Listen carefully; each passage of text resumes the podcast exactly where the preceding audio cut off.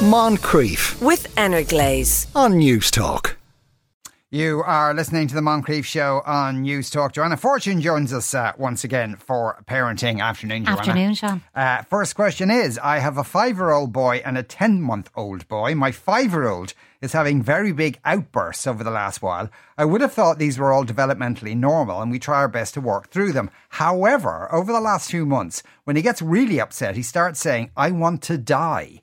Would you be upset if I died? Would daddy be upset if I died? I'm just going to die. Or he may say, I'm not waking up tomorrow, I'll be dead. Or kick me, mammy, punch me, I'm a meano. I find all this really upsetting, and when it happens, I'm never sure what we should say. I usually answer with, Myself and Daddy love you and like you very much. I would never want to hurt you. Or, Yes, I'd be upset if you died. I also always tell him, I'm here when you're ready and need me. I suppose I'm wondering what we should be saying when he says these things, or is this something that I should seek more help with? Oh, there's a lot going on here, but I think you're saying all the right things. And what maybe you could add is what you could do rather than say, because he's only five. I'm hmm. also thinking you're saying he's having these very big outbursts over the last while and in the recent months. And what else has happened in the last while and recent months is Yeah. a new baby has come into the house. And that's a huge change for him. And I suppose when I hear this, my inference is, you know, behind those questions of I want to die, would you be upset if I died? And would daddy be upset? And would you miss me? And it's not so much about dying, it's how will you feel Yes, if I was yeah. gone? That really it's about do I still matter to you? Mm. Am I still really important, even since this little usurper came in here to our family and upscuttled the little triad we had going on? Do I still matter? Am I very important? You're saying all the right things, but I suppose I would be helping him to understand that you also get it. You know, he's had the new baby. I'm thinking he's five. Maybe he started school. He could be senior infants. Either yeah. way, he's only just gone back, but it could be another, you know, there's a lot of change going on here. Also, though, Sean, I would remind um, the parents here that between four and six years old, children developmentally get quite fixated on death. Mm. Even if it's yeah. not something they've experienced in their lives, they develop this almost morbid curiosity, but actually it's very healthy and natural. But they develop this kind of questions and wonderings about death without any real concept of its permanence. So when he's saying to you, I want to die, it doesn't necessarily mean, first of all, it doesn't mean that he does or that he understands What it the means, permanence of that. yes. But really, it's the follow up questions he's asking you. Are you going to miss me? That's the bit I'd be responding to. Hmm. I would miss you so much. I hold you in my heart. My heart is so big it can fit you and baby and daddy and everyone into my heart. My heart is so big it fits everyone. Doing that kind of explanation that reminds him, I still have room for you. Yes. Nothing has changed here in terms of my love for you while everything else is changing around you. So I think as well that I would increase his outdoor play. I want lots more activity and movement for him.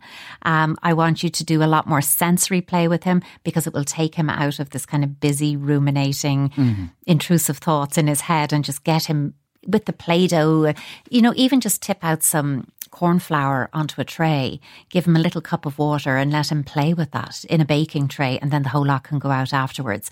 Shaving foam on a tray, hide some Legos in it so he can dig with his hands and find it. Just giving him excuses to get tactile and exploratory. And I think at his, he's developmentally at the age for it, but I also think it would suit thematically what he's presenting you with is to do some of that small world play where you're sitting down with a little dinos or trucks or trains or whatever it is he has, and you're doing little voices over and back.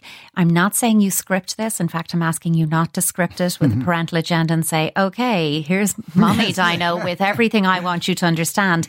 I think just follow his cue and his lead because by supporting him to play that way, what you're doing is facilitating him to take some of those confused, overwhelmed, uncomfortable feelings from within him and externalize them onto the play.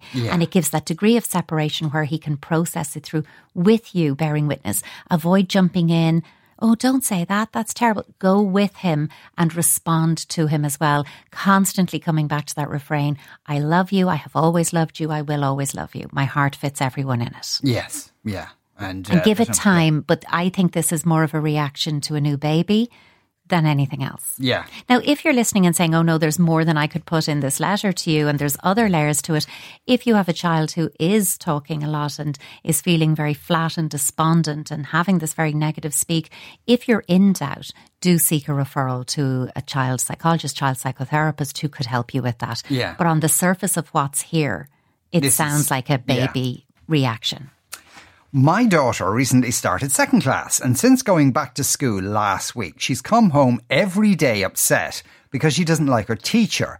I've asked her if he'd done something bad or if he was mean to her, and she keeps saying no, that he just preferred her old teacher and wants to be back in her class. Already she started saying, she started with the I feel sick lines this week when I try to wake her up for school. Her school is very small, so I don't have the option for her to switch class. Moving school seems dramatic, but the last week has been so distressing for her that I don't know what to do. I imagine this is not an unusual Not scenario. unusual. And my answer is going to be the same as it is for it is early days. They are only just back. Mm-hmm. Huge period of adjustment. There is all kinds of hiccups and hesitations and oh it was better last year and I wish it was the same and I don't want change.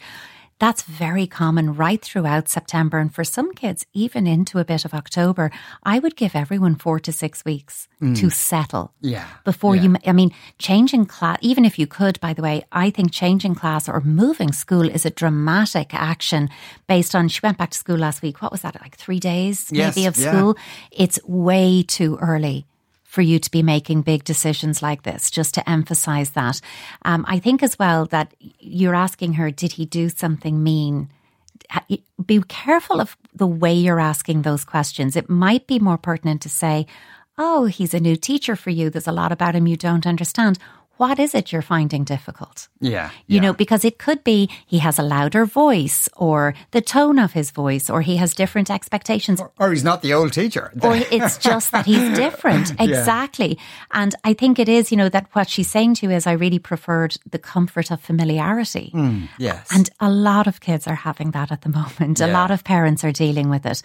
I think you have to just, she will get used to him. She really will. And if I don't, I'm not going to sit here and say, and she will really like him. I don't know that. Yeah, yeah. I don't know anything about her teacher, but she will tolerate him. She will accept. And this is part of school. You know, they don't get to have their preferred teacher every year. Mm. And what one child's preferred teacher is, is not another. And it's all highly subjective. And I think in some schools, I know any teachers listening will be familiar with this, that some teachers suffer from the rumor mill reputation that other kids say, Oh, you don't want that teacher, Yeah, or this yeah. teacher's really strict, or they give loads of homework.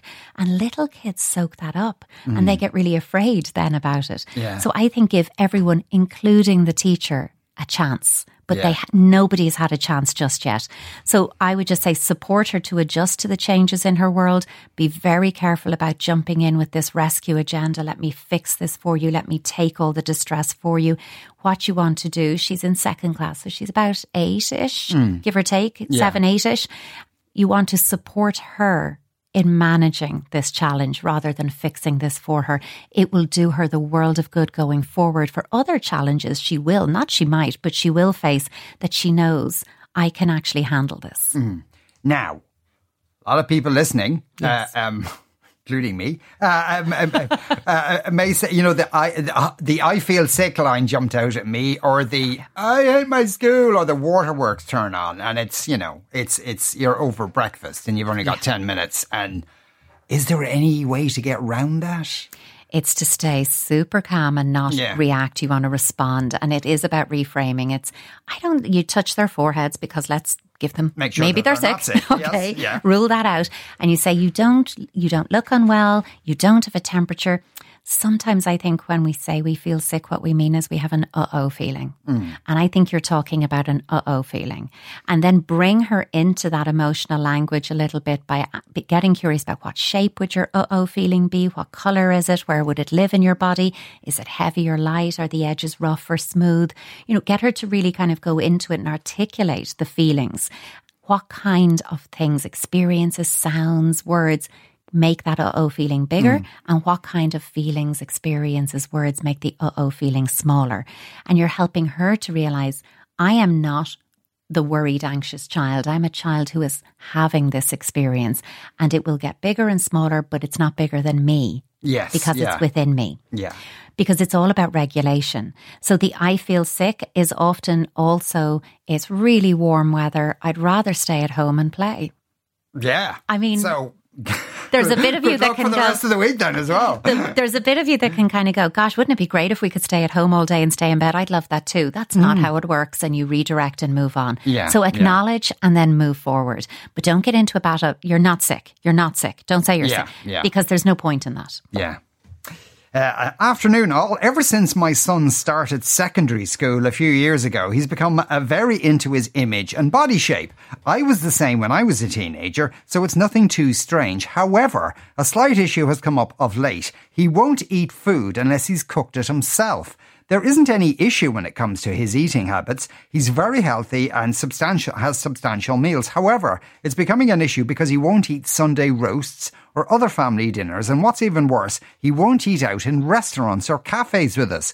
I understand what it's like for teenage boys now, and as long as he's eating healthily and substantially, I know he's okay. But I'd love him to break this habit and know that if he eats with his family at home or in a restaurant the odd time, it's okay. It's just disrupted a number of family events recently. I find this one really interesting. This is interesting, You know, it? and I'm guessing he's in secondary school a few years, Mm. 15, 16, that kind of age perhaps.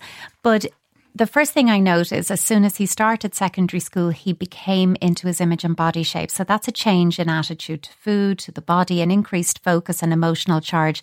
Now you're talking about a slight issue. Mm, I don't know if it's slight actually, that he won't eat food unless he's cooked it himself. For me, that's a second point of note where now we have an increase in that change. Yeah, You had yeah. the initial change where he's very focused on body and food.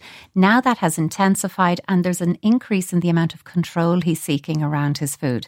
So I wouldn't dismiss it. I don't want to panic the parent listening, but I wouldn't dismiss that. I would note that in that, okay, let's not see that control go up anymore because then it does become an issue. I'm really interested, Sean, and, and beyond interested, I'm curious about the why of this increase in his controlling behavior towards food because it sounds very rigid. It sounds restrictive. There's no flexibility. You know, when Yeah, this parent yeah. says he won't even do the Sunday dinner or go out to a cafe, family events have become an issue. Like that's very restrictive mm-hmm. and it's highly controlled. With food and the body, I would always take that quite seriously. I have to be honest. I Yeah. wouldn't take that lightly. So I would speak to him, just say, look, I've noticed that you're really focused on this. The, the other thing, though, I do want to put out, and it's a question is, how do you cook at home? No offense to the parent. Does he really not like your food? You know, your cooking. Could be. We're yeah. not all great cooks. You know, there's me now, and we're not all great cooks. But um, he might not like the food, or do does he not like that? Maybe you cook with butter or sugar or salt or I'm oil, guessing it might be something that, like yeah. that. You know, so is it about ingredients, or is it about I don't want anyone touching my food? okay. because that's an even Yeah, higher okay. level of restriction. Right. So I'd be curious about what is underpinning it. I would speak to him going, gosh, you know, I'm, I'm getting a bit worried about this. I hope you would let me know if I'm right to be worried. And you can also let me know if I'm not right. But I'm, t- I'm sharing with you that when I notice these things, it worries me. Um, talk to him about flexibility and balance. Suggest, you know, it's great to eat healthy and you know you're saying he eats substantial healthy meals that's not the issue it's the control about how those are prepared what about an 80-20 rule that 80% of the time it will be possible for him to cook his own food and prepare his own food but 20% you need that bit of family meal going to something event? And talk to him about where you're going. Is there a restaurant or cafe that he would feel comfortable eating in if he's saying no nowhere again i'm just going mm, that's really restrictive. Okay. Okay, so if you're listening and you're saying, no, I think it is in that highly, highly restricted place, I would wonder would he talk with somebody for you in, in terms of mental health appointment? Yeah, Would he speak yeah. with a psychotherapist? Just to kind of nip this in the bud, just to help him to get comfortable with food or to explore what the area of discomfort is around it. Um, as a parent, you could reach out to an organization like Bodywhys because they have a lot of resources and information on their website, just so you can say, look, is it in this realm or not? You could talk to somebody in there and they might be able to give you some support as well. I also wondered, was he active in sports? Because I know a lot of teenage boys who are very active in sports can become very controlling about their food, and it's partly to Yeah. do with requirements of team sports at that level, um, depending on what his goals and aspirations are. But I would view this as emerging Yeah. unhealthy attitude to food. if it's a potential issue and and the, the parents deem it to be a, I suppose he doesn't see it as an issue, so there's always that difficulty of getting him to talk to somebody. Oh, and hugely, and particularly with something around food. Yeah. Because it's the one thing we all can control, you Yeah. know, that nobody can make you eat, which is why this becomes very difficult. Yeah, but again, with him, it's not the eating, it's the conditions around eating. Mm-hmm. So this isn't a matter of, oh, well, he's over, under, skipping meals, whatever. It's about the rigid control about food preparation. Yeah, That's yeah, the bit that I would just want to get a little bit more detail on. yeah. I would stay curious on it anyway. I'd encourage him to speak with somebody. Our three-year-old used to be uh, to be happy with whatever clothes we put on her. She was passive about it and took little interest. But over the last six months, she's become very particular and has a tantrum if we try to put trousers on her. She insists on wearing her dresses every day. I'm worried about this as autumn arrives and the weather gets colder. Well, you don't have to worry quite yet. Uh, every time I try to ask her about it, she shuts down the conversation and won't entertain anything other than dresses. I'm worried this augurs badly for her relationship with clothes as she gets older. Now, She's three. stop. Just stop. Yeah. Like, no. There is nothing here that augurs badly about a. re- I never even thought about my relationship with clothes until I read that line. But d- don't panic. Don't run wild with this. She's three years old. I just think, Sean, in, we say this all the time, but in parenting, now, especially parenting toddlers, but parenting in general, pick your battles. This is not one of them. Yeah. Okay. Yeah. She's getting dressed. She's choosing clothes. She's reaching towards independence. She's asserting herself in choices. She's embracing her no Yes. proudly. It's exactly as it should be for a three year old child. So, you know, look at if you're concerned genuinely about, oh, she'll be cold.